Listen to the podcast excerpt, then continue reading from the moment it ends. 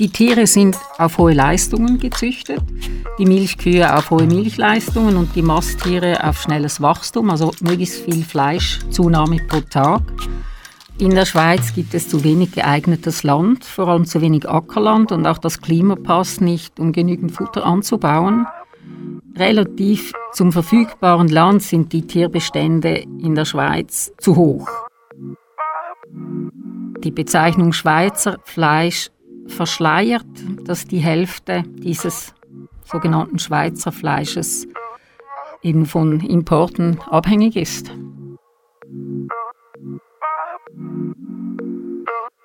Hallo und herzlich willkommen zu Tier und Haltung, ein Podcast der Tierrechtsorganisation Tier im Fokus.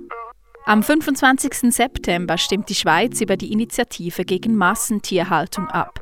Diese fordert unter anderem eine tierfreundliche Haltung und Unterbringung von allen sogenannten Nutztieren in der Schweiz, dass sie alle Zugang ins Freie erhalten und dass die maximale Gruppengröße pro Stall reduziert wird. Immer am Freitag ist eine Fachperson bei mir zu Gast, mit der ich einen Aspekt der Massentierhaltung in der Schweiz diskutiere. Heute ist dies Priska Bauer. Sie ist Agrarökonomin in Zürich. Sie forscht und arbeitet für eine ressourcenleichte und tierschonende Esskultur. Unter anderem hat sie für Greenpeace eine Studie mitverfasst mit dem Titel Der Futtermittelschwindel. Mit dir spreche ich heute darüber, welchen Stellenwert importiertes Futtermittel in der Schweiz einnimmt, warum der Bauernverband mit ganz anderen Zahlen politisiert und frage nach, inwiefern die Futtermittelthematik mit Massentierhaltung zu tun hat. Priska legt Wert darauf, dass ihre Forschungsergebnisse niederschwellig zugänglich sind. Sie hat deswegen gewünscht, dass wir diesen Podcast auf Hochdeutsch aufnehmen. Ein Wunsch, dem ich gerne nachgekommen bin. Mein Name ist Katrin Hiss. Ich bin Radiojournalistin und Produzentin von diesem Podcast und wünsche euch eine gute und lehrreiche Zeit mit Tier und Haltung, Episode 7.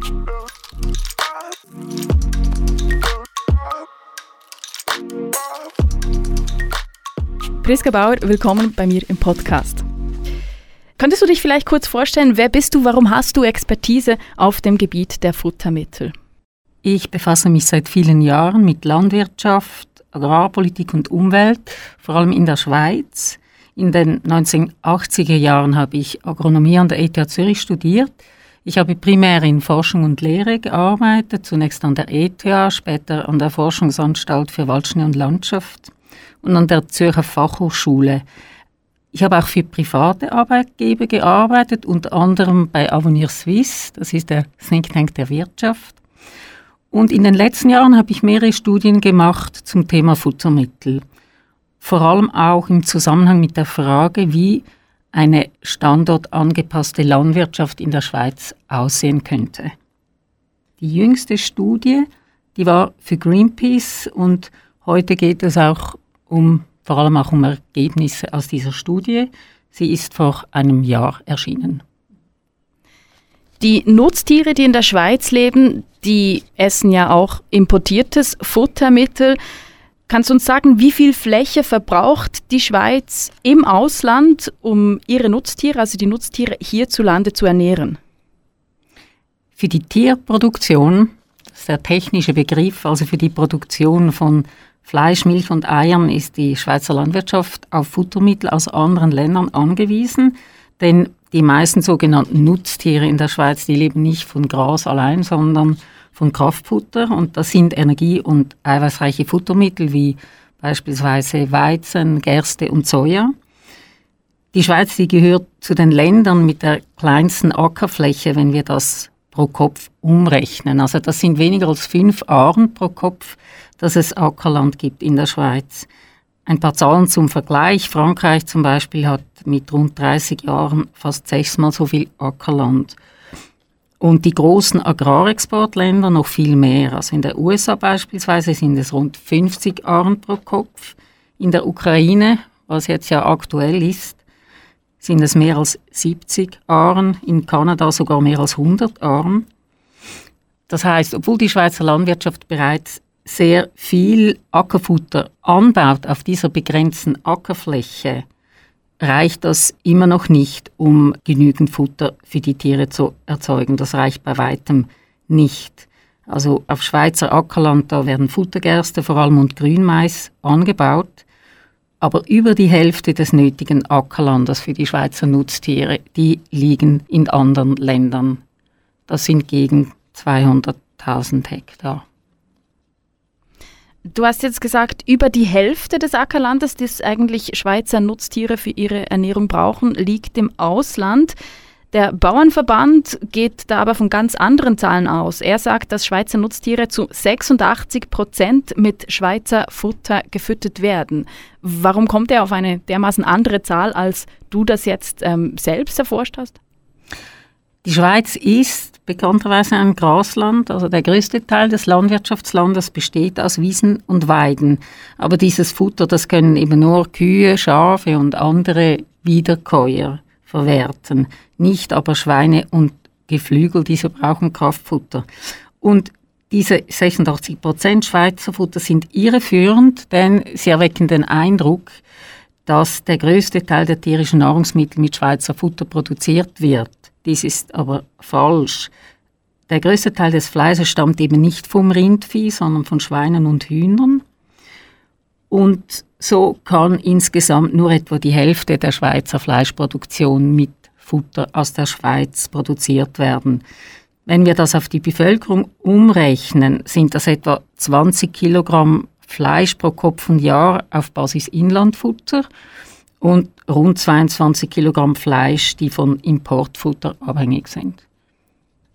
Also das heißt, ihr kommt auf unterschiedliche Zahlen, weil du die Menge Fleisch bewertest, die mit inländischem respektive ausländischem Futter hergestellt wurde und der Bauernverband geht schlicht von der absoluten Zahl an Futtermittel aus. Das ist richtig. Und diese absolute Zahl, das ist ja eben das Schwierige. Diese Zahl ist nicht falsch, aber sie erweckt einen falschen Eindruck. Sie erweckt den Eindruck, dass die Schweizer Tierproduktion praktisch auf eigenen Füßen steht und keine Importfuttermittel braucht. Aber das stimmt nun eben nicht, weil eben wir so die Hälfte des Fleisches nur produziert werden kann, wenn Importfuttermittel da sind. Du hast eben äh, im Auftrag von Greenpeace eine Studie verfasst zu Futtermitteln. Wie bist du zu diesen Daten gekommen? Also waren die einfach erhältlich oder handelt es sich beim Futtermittelimport auch irgendwie um eine Blackbox, wo es sehr schwierig ist, reinschauen zu können? Die Studie zu den Futtermittelimporten, die habe ich nicht allein gemacht. Möchte ich speziell erwähnen, also vor allem für die Datenrecherchen konnte ich auf meine Mitarbeiterin zählen, Patricia Kreier. Sie ist sehr gut mit den Daten. Wir haben zwei hauptsächliche Datenquellen benutzt. Das ist zum einen die Statistiken und Schätzungen der Statistikabteilung des Schweizer Bauernverbandes und zum Zweiten sind das die Importdaten der eidgenössischen Zollverwaltung. Und in der Tat ist es aufwendig, sich ein Bild über die Futtermittelimporte zu machen, sowohl über die Herkunft als auch die Verwendung. Wenn wir die Herkunft anschauen, es gibt einerseits sehr viele verschiedene Futtermittel, teilweise werden die in sehr kleinen Mengen importiert. Andererseits ist nicht immer klar, ob das Herkunftsland in der Statistik auch das Anbauland ist, weil als Herkunftsland gilt das Land, wo der letzte größere Verarbeitungsschritt stattgefunden hat. Und drittens kann die Herkunft auch ändern von Jahr zu Jahr, je nach Verfügbarkeit und Preisentwicklung. Also wir haben jetzt Anschauungsmaterial mit dem Krieg, mit dem, was weltweit passiert. Das ist, was die Herkunft angeht und zur Verwendung. Dort ist es eben auch nicht so einfach, sich ein Bild zu machen weil die Tiere erhalten das Kraftfutter als sogenanntes Mischfutter. Das wird von Schweizer Futtermühlen hergestellt.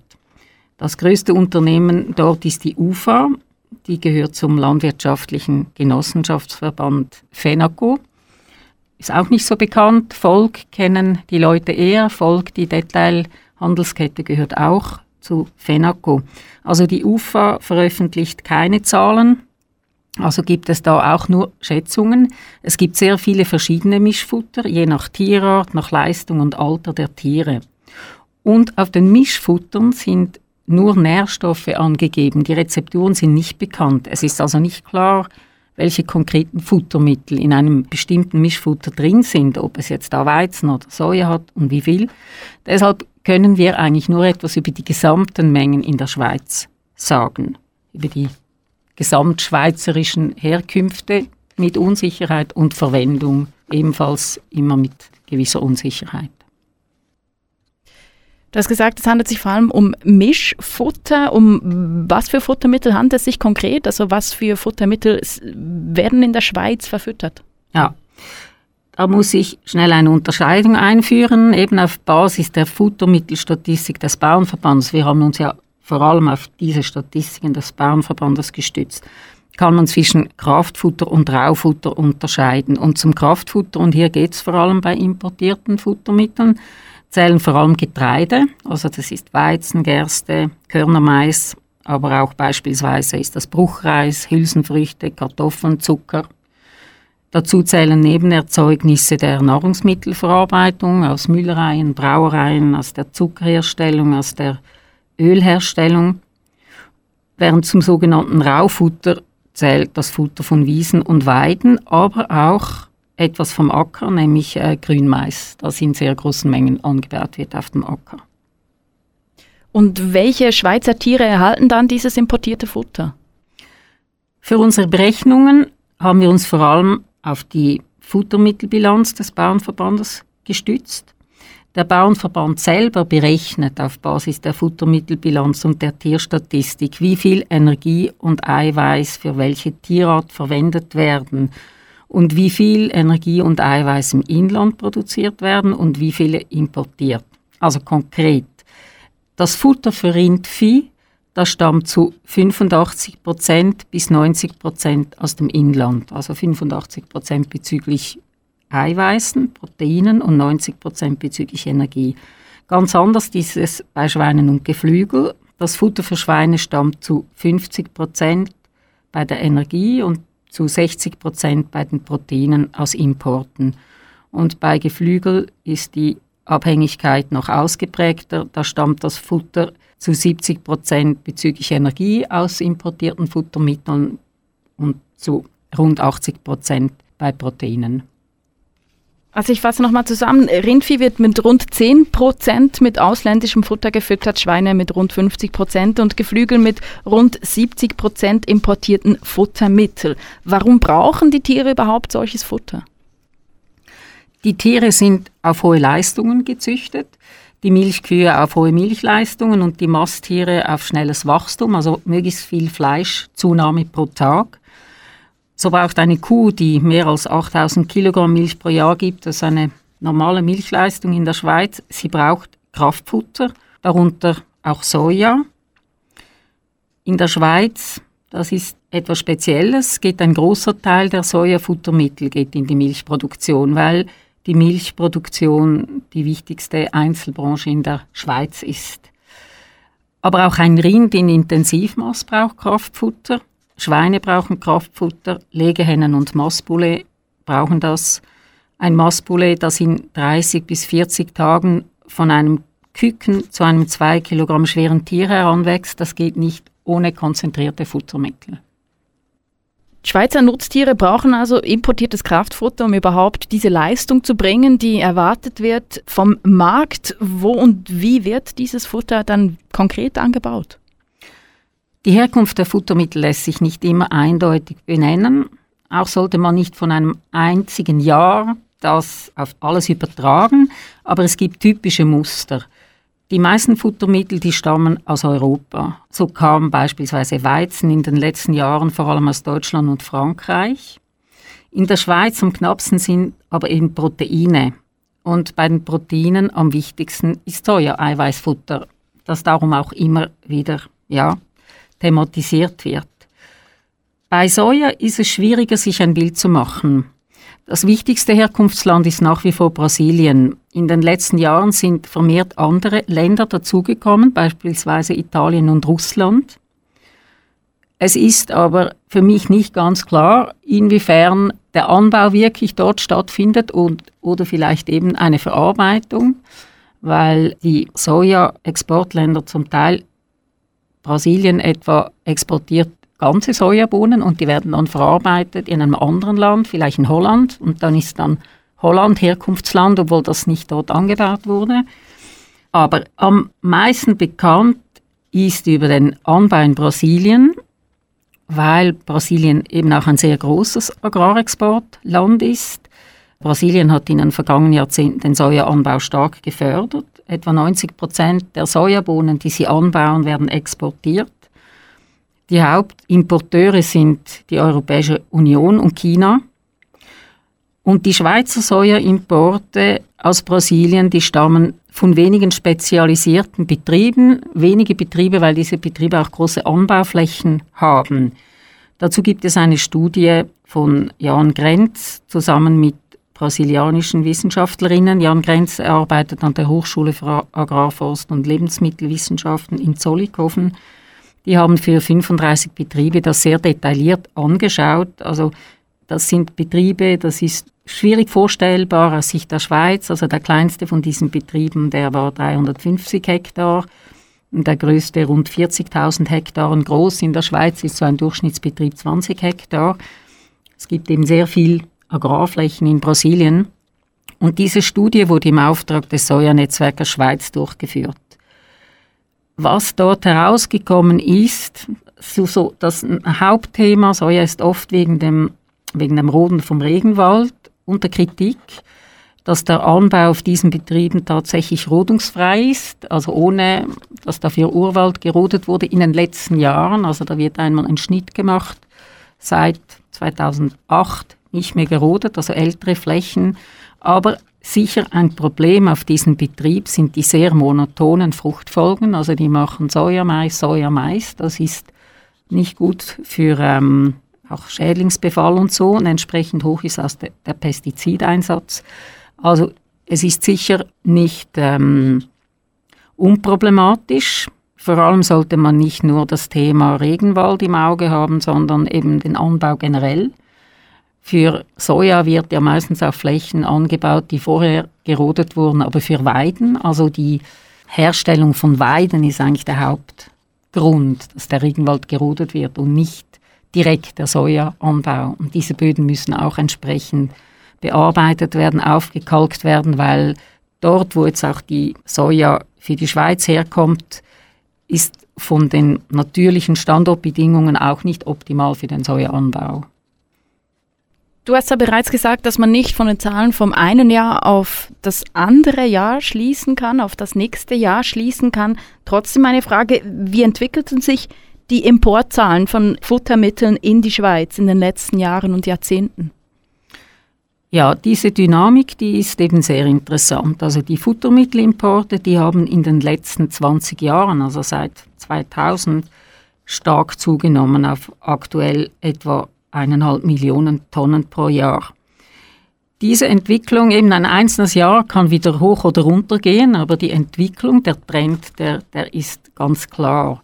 Und was vielen Menschen heute nicht bekannt ist, dass wir in der Schweiz schon einmal so hohe Importe hatten, nämlich vor 50 Jahren, in den 1970er Jahren. Und die waren auch damals umstritten.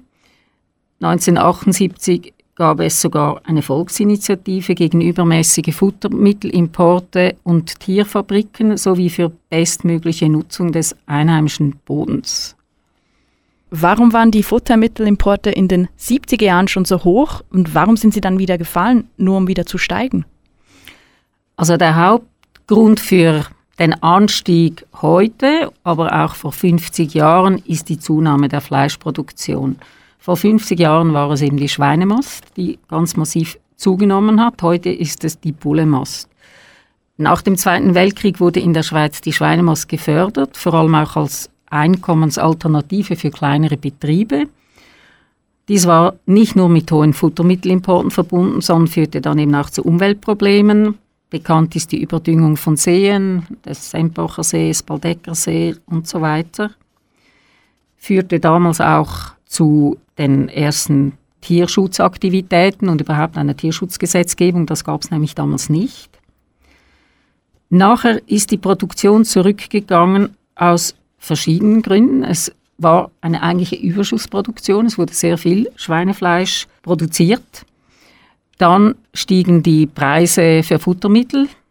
Wir hatten eine ähnliche Situation wie heute. Es war die Erdölkrise in den 70er Jahren. Dann wurden die Futtermittel zusätzlich besteuert und gleichzeitig der Inlandanbau mit sehr hohen Anbauprämien gefördert. Aber das waren damals andere Kulturen als heute. Früher waren das vor allem Getreide, während heute eben Eiweißfutter sehr wichtig sind.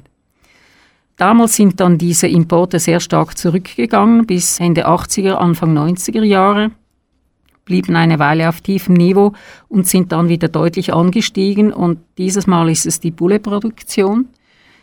Diese hat sich in diesem Zeitraum mehr als verdoppelt und die profitiert von günstigen Futtermittelpreisen. Und das macht es äh, interessant für die großen Verarbeiter in der Schweiz, also Bell von Coop, Migarna von Migro. Die haben investiert in diesen Ausbau der Pouletproduktion. Und das ist der Hauptgrund für die Zunahme der Futtermittel, aber es gibt schon noch weitere Gründe, eben die weitere Intensivierung in der Milchproduktion, die eben auch Eiweiß Futtermittel nötig macht, Kraftfutter nötig macht. Auch die Rindfleischproduktion nimmt tendenziell wieder zu. Die ist eigentlich länger zurückgegangen, nimmt jetzt wieder zu. Ja, aber man kann sagen, der Anstieg wird wesentlich gesteuert durch die Entwicklung der Fleischproduktion. Die Fleischproduktion nimmt zu. Wenn, wenn die zunimmt, ist das gekoppelt mit Zunahme Futtermittelimporte. Du hast erwähnt, dass die Produktion von Geflügelfleisch zunimmt und dass deswegen äh, der Futtermittelimport entsprechend auch zunimmt.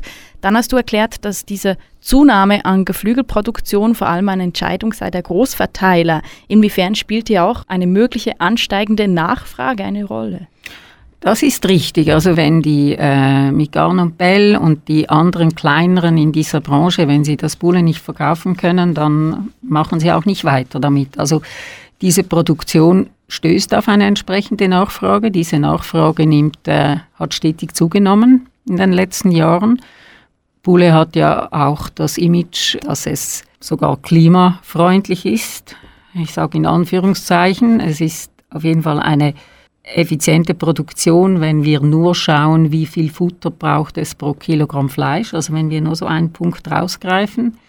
Zusätzlich gilt Bulle als gesundes Fleisch und ich finde es eben gerade ein spannendes Beispiel, was spielt wie zusammen. Also eine potenzielle Nachfrage ist da, da kommt ein gutes Angebot und dann nimmt die Nachfrage zu und dann geht das immer so weiter. Man merkt das ja auch im Restaurant. Also es, ist, gibt ein sehr viel höheres Angebot an äh, Geflügelfleisch in den Restaurants. Und die Migan und Bell machen natürlich schon auch entsprechend, und auch die anderen in, in dieser Branche machen entsprechend auch Werbung und Marketing, um das zu verkaufen. Also es, es passt da alles schön zusammen. Eine Wechselwirkung also zwischen sowohl Konsumenten und Konsumenten als auch Großverteiler. An dieser Stelle empfehle ich euch vielleicht die vierte Episode von diesem Podcast. Damals zu Gast ist Alexandra Gavilano. Sie hat eine Studie verfasst darüber, wie Großverteiler den Markt lenken. Kommen wir aber zurück zu den Futtermitteln. Wir haben darüber gesprochen, dass sehr viel Futtermittel in die Schweiz importiert wird. Wäre es denn gar nicht möglich, die über 80 Millionen Nutztiere, die pro Jahr in der Schweiz leben, rein mit in der Schweiz produziertem Futter zu versorgen? In der Schweiz gibt es zu wenig geeignetes Land, vor allem zu wenig Ackerland und auch das Klima passt nicht, um genügend Futter anzubauen. Relativ zum verfügbaren Land sind die Tierbestände in der Schweiz zu hoch. Und das ist gleichzeitig auch ein Problem für die Umwelt, nicht nur für das globale Klima, sondern eben auch die lokale, nationale Umwelt in der Schweiz, weil die Tiere produzieren viel Mist und Gülle und damit sehr viele Nährstoffe, zu viele Nährstoffe. Vor allem Stickstoff ist ein Thema. Der viele Stickstoff, der in die Umwelt gelangt, wertvolle Ökosysteme werden überdüngt und das bedroht auch die biologische Vielfalt. Fazit ist, die Schweizer Landwirtschaft, so wie sie heute aufgestellt ist, ist nicht an den Standort angepasst. Es wäre also nicht möglich, gleich viel Tiere unter gleichen Umständen großzuziehen in der Schweiz mit rein inländischem Futtermittel.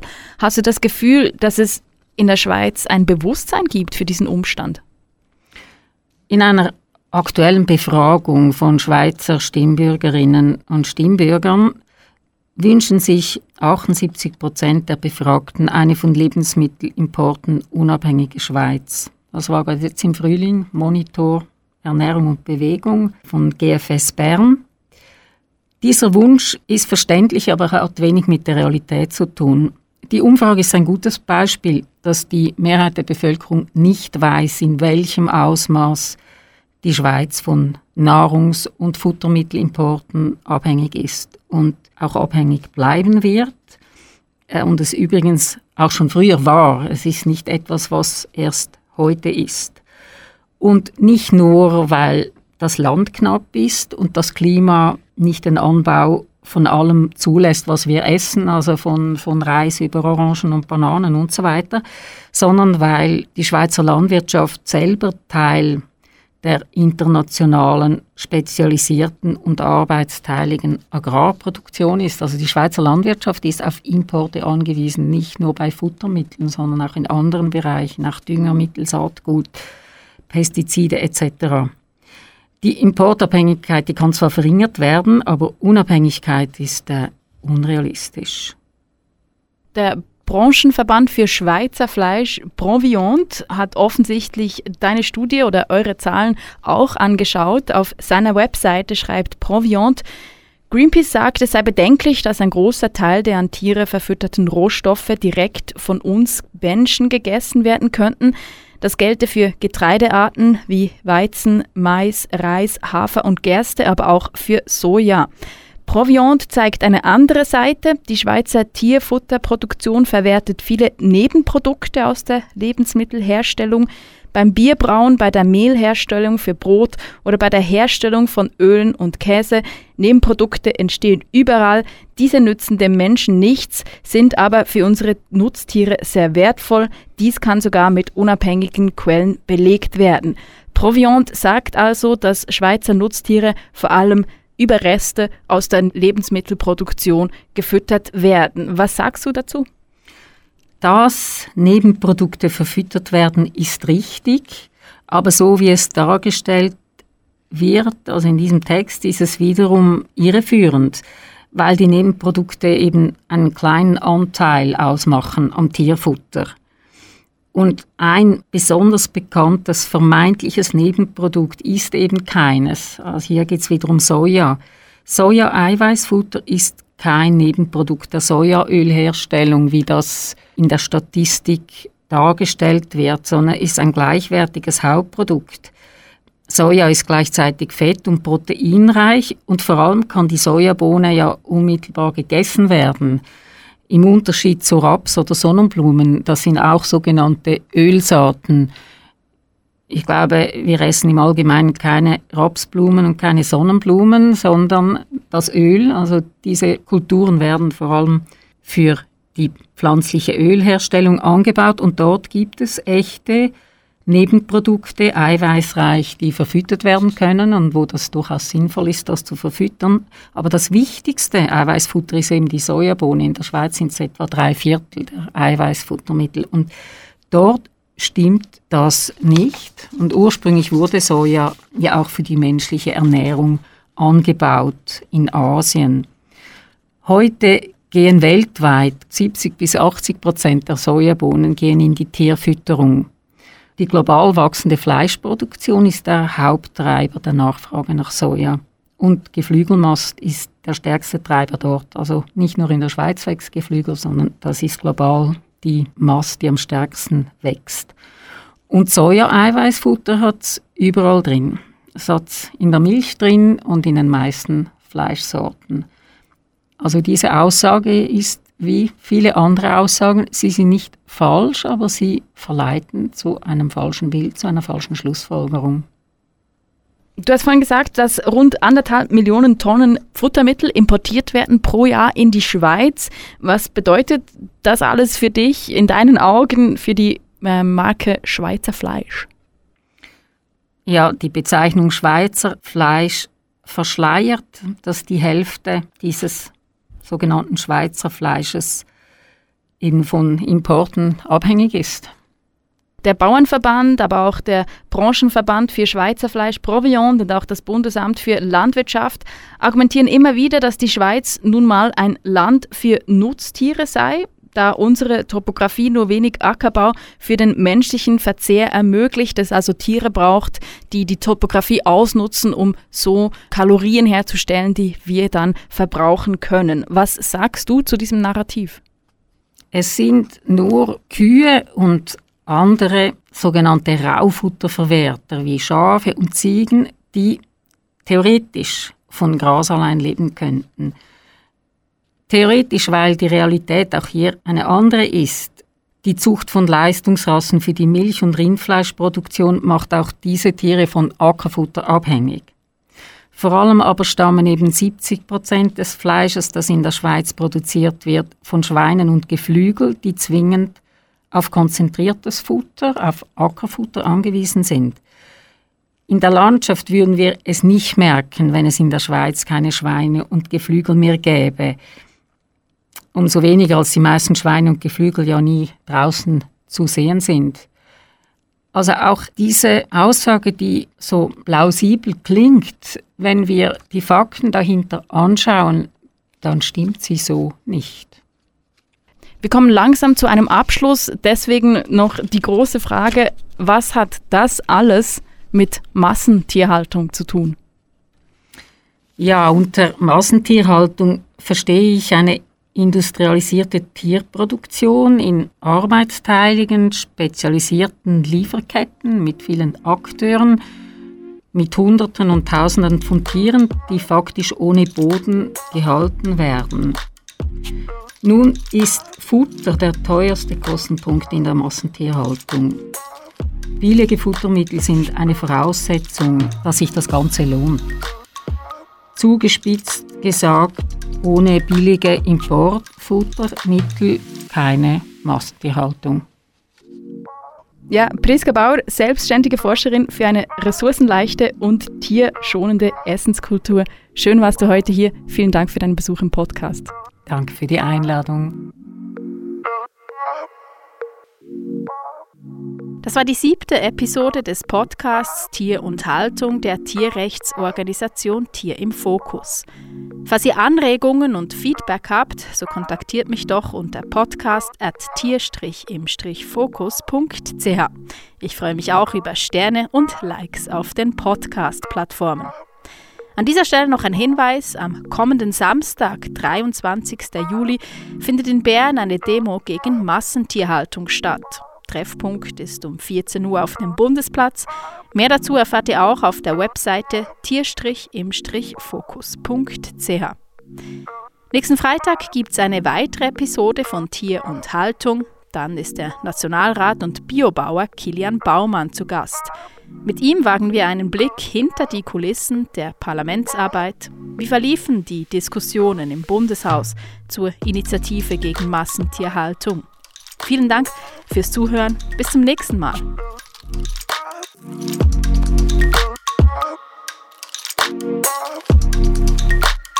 Thank.